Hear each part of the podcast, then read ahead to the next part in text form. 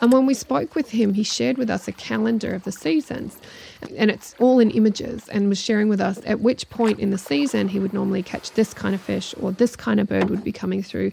And he was saying how this calendar is no longer representative of the way that the world is around them. That as climate change is shifting the temperature of the oceans, it's shifting species, it's shifting fish stocks, nothing is reliable as it once was. And the speed and pace of climate change is reducing a usually very strong capacity to adapt in these communities.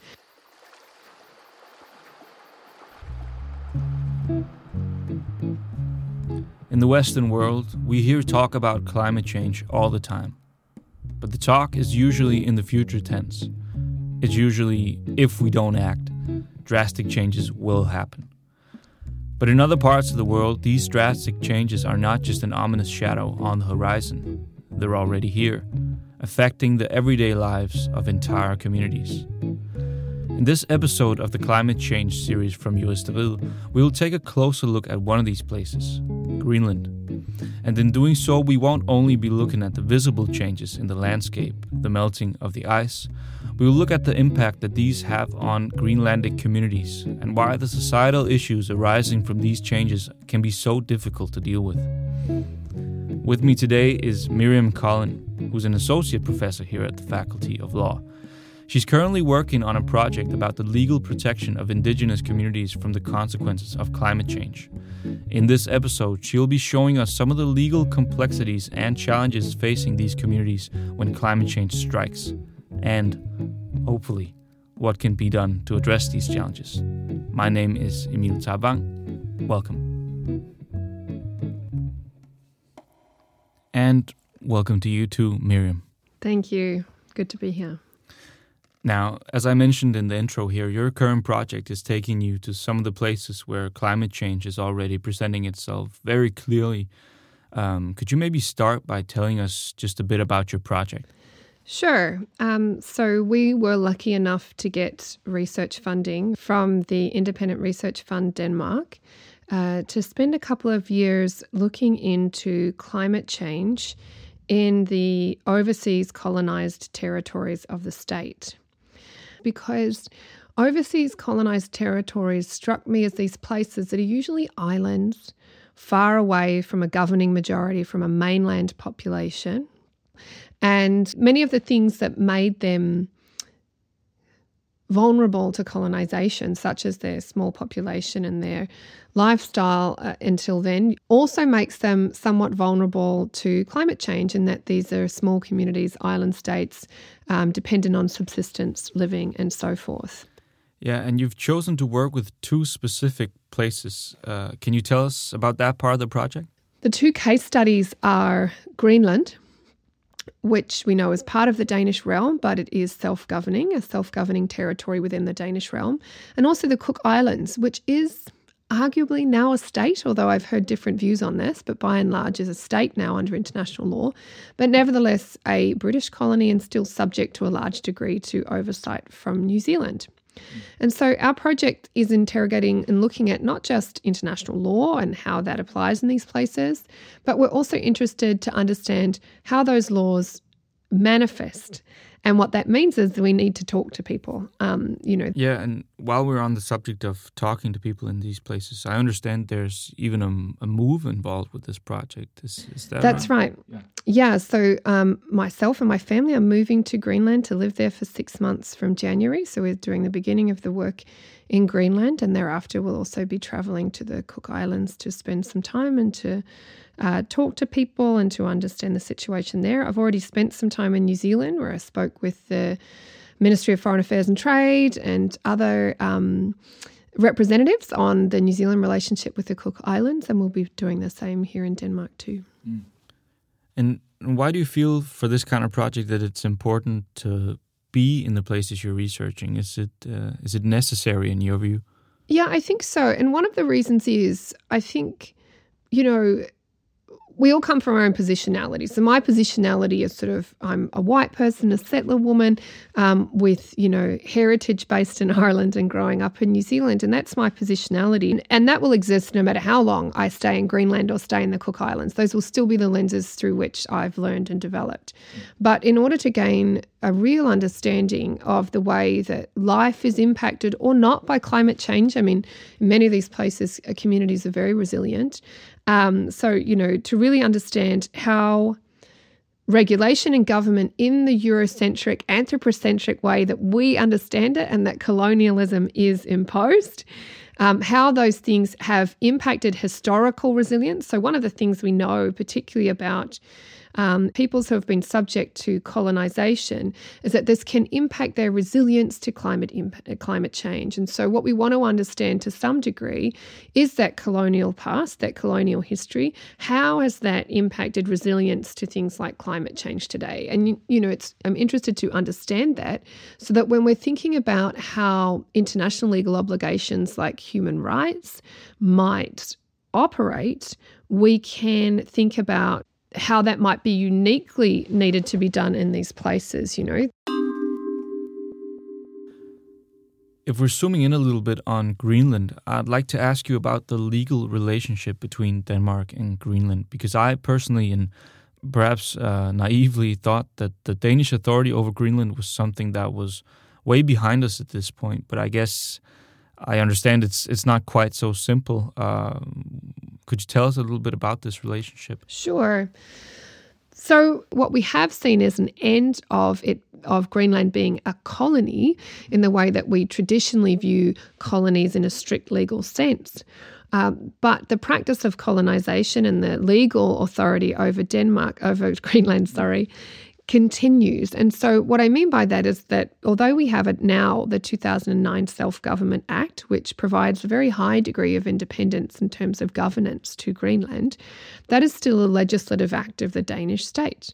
Uh, Greenland is not a state under international law. And there is a relative scope for Denmark to exercise its authority in respect of Greenland. Uh, it retains authority in particular over security and foreign affairs. And that can come up in interesting ways. So, for instance, in relation to mining in the early 2010s, there was a um, mine uh, where Greenland has authority over granting mining licenses. It had granted a license to Greenland Minerals, which is actually an Australian company with a um, deceptive name. And uh, Greenland Minerals would be um, extracting, among other things, uranium as a byproduct of its exploration. And this was viewed by Denmark as a security issue. It has certain obligations under nuclear non proliferation treaties and agreements.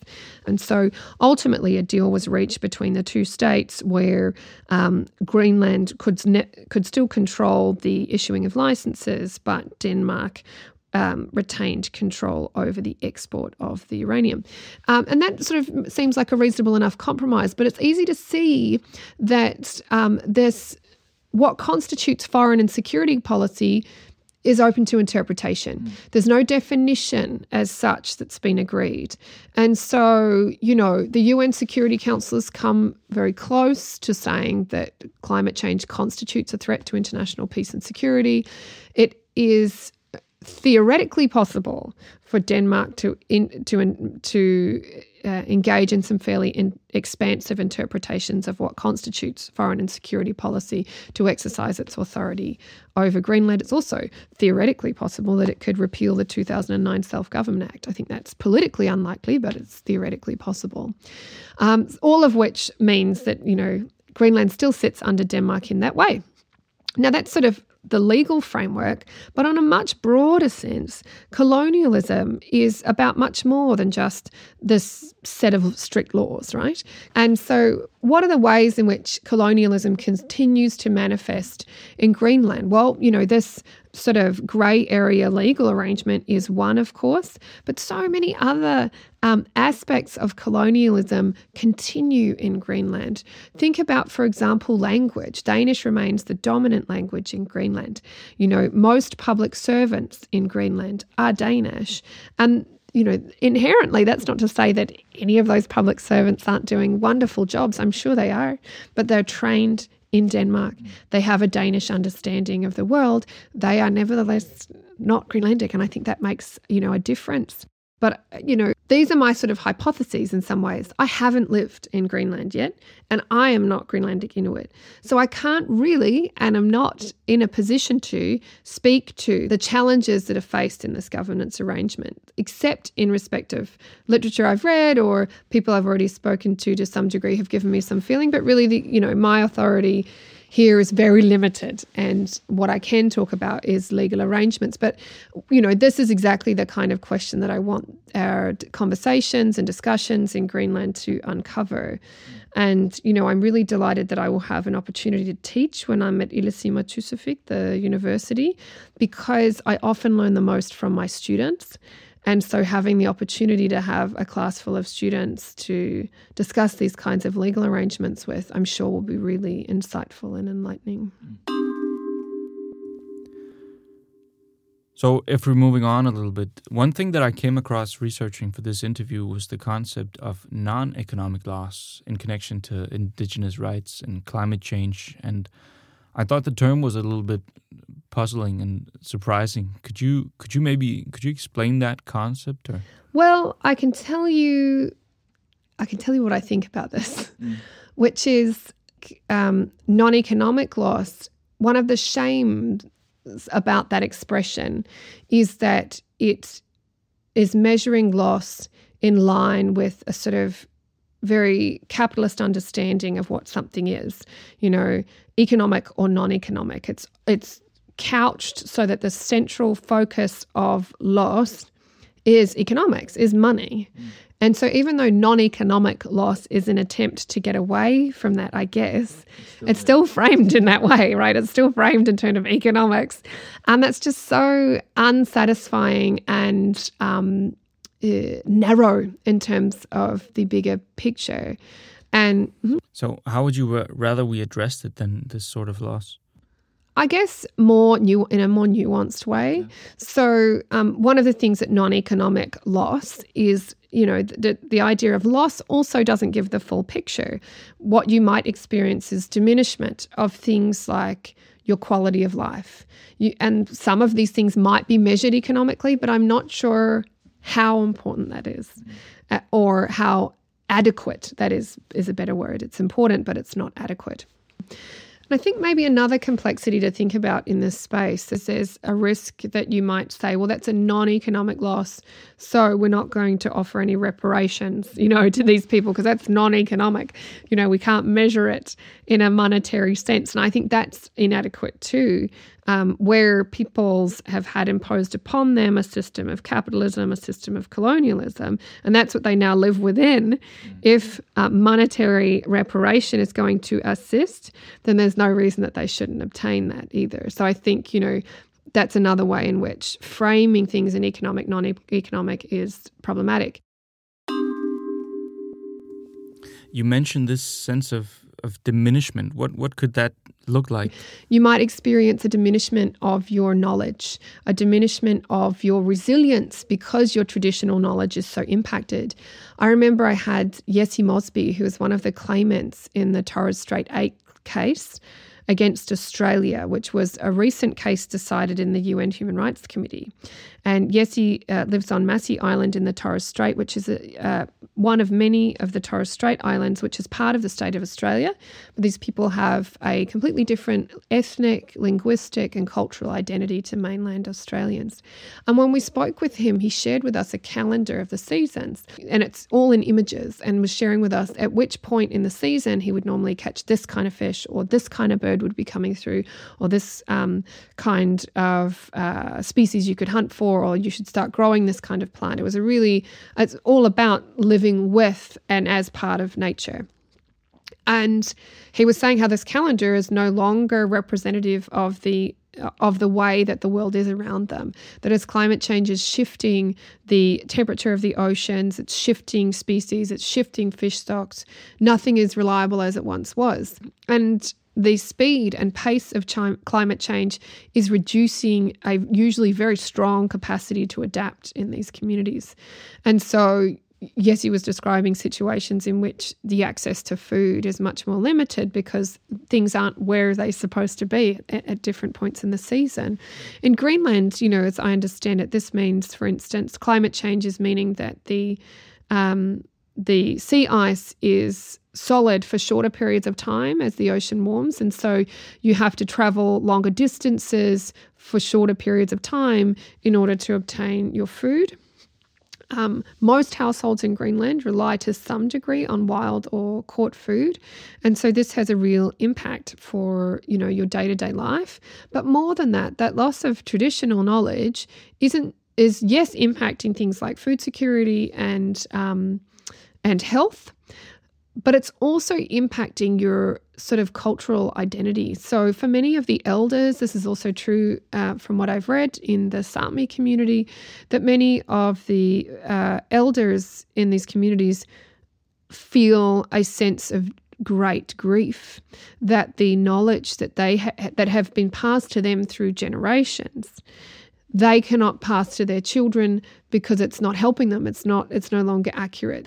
This is a direct story that i heard from a particular sami woman that um, in her family uh, her own grandfather was suffering so greatly because he couldn't give advice on what to do when these conditions were so shifted.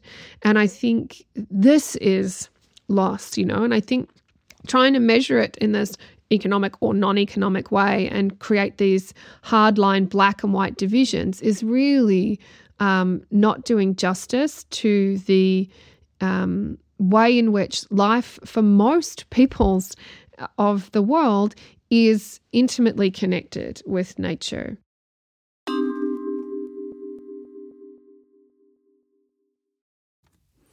Another thing I'd like to ask you about is this idea that the changes in the physical landscape in these places are creating opportunities for development and exploitation.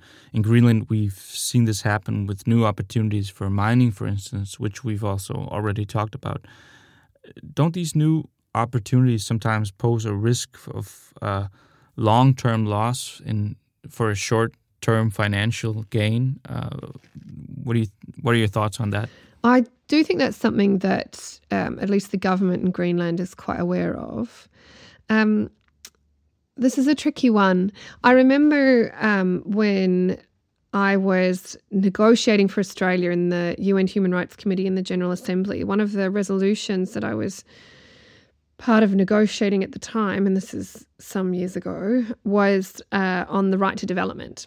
By and large, the global south states will say we have a right to develop just as you have, uh, global north, and you know that ought to be recognised. And global north would retort, by and large, well, yes, we hear you, but you know, pollution isn't helping anything and, and maybe you know we can tone that down a bit and i think a similar sort of conundrum arises here because, of course, uh, Greenland should be able to um, advance, it, you know, itself economically if it wishes to through, among other things, exploiting what it has, and at the same time. Um, there is a sort of, especially with the melting of the polar ice sheet, which we know is um, has consequences for the entire world, um, there is obviously a discomfort with the idea that that might open things up to exploitation.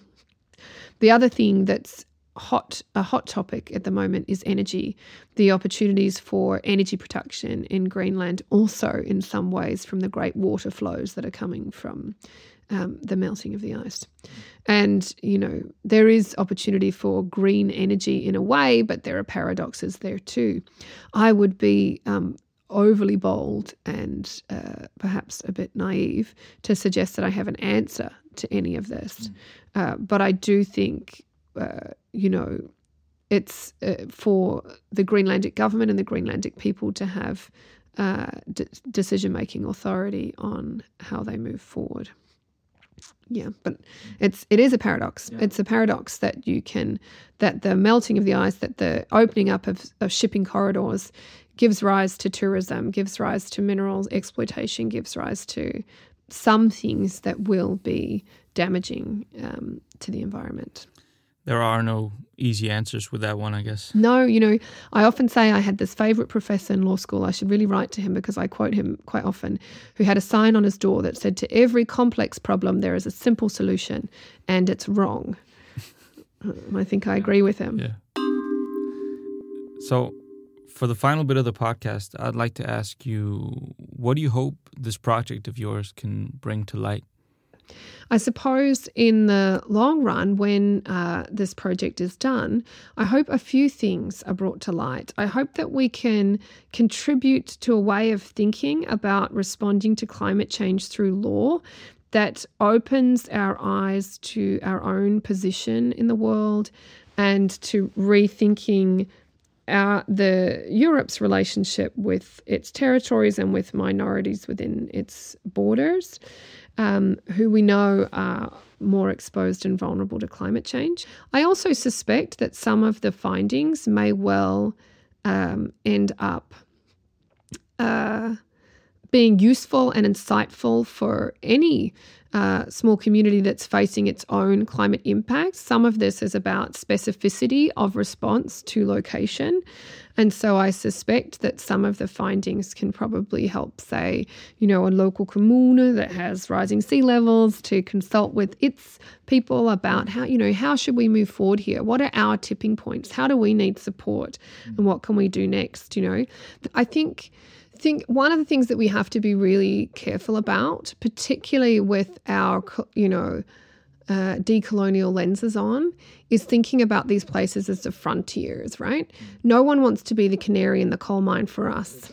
So it's sort of not about us in a way. I think some of the reasons that, um, you know, climate change is impacting different places uh, differently comes from uh, vulnerabilities that our part of the world helped to create. And so I think we have a responsibility in that sense to think thoughtfully and not um, authoritatively about how to support those places to respond. And I really hope this work does that. There's lots of fantastic research that's already been done on, you know, the weight of climate coloniality. So I'm also, you know, standing on the shoulders of giants in undertaking this work, which just, you know, hasn't so far been applied to um, these particular regions in this specific way. Um, but I hope to add to that body of literature in a really thoughtful way and and hope honestly that this can grow into uh, bigger projects and um, more research with you know critical lenses not just on solutions but also on the very way that we think about them mm. we're coming to the end I just want to wish you the best of luck with your project. I'll be excited to follow your findings as you go along. And uh, thanks again for taking the time to stop by the studio here. Thank you for having me. It was great.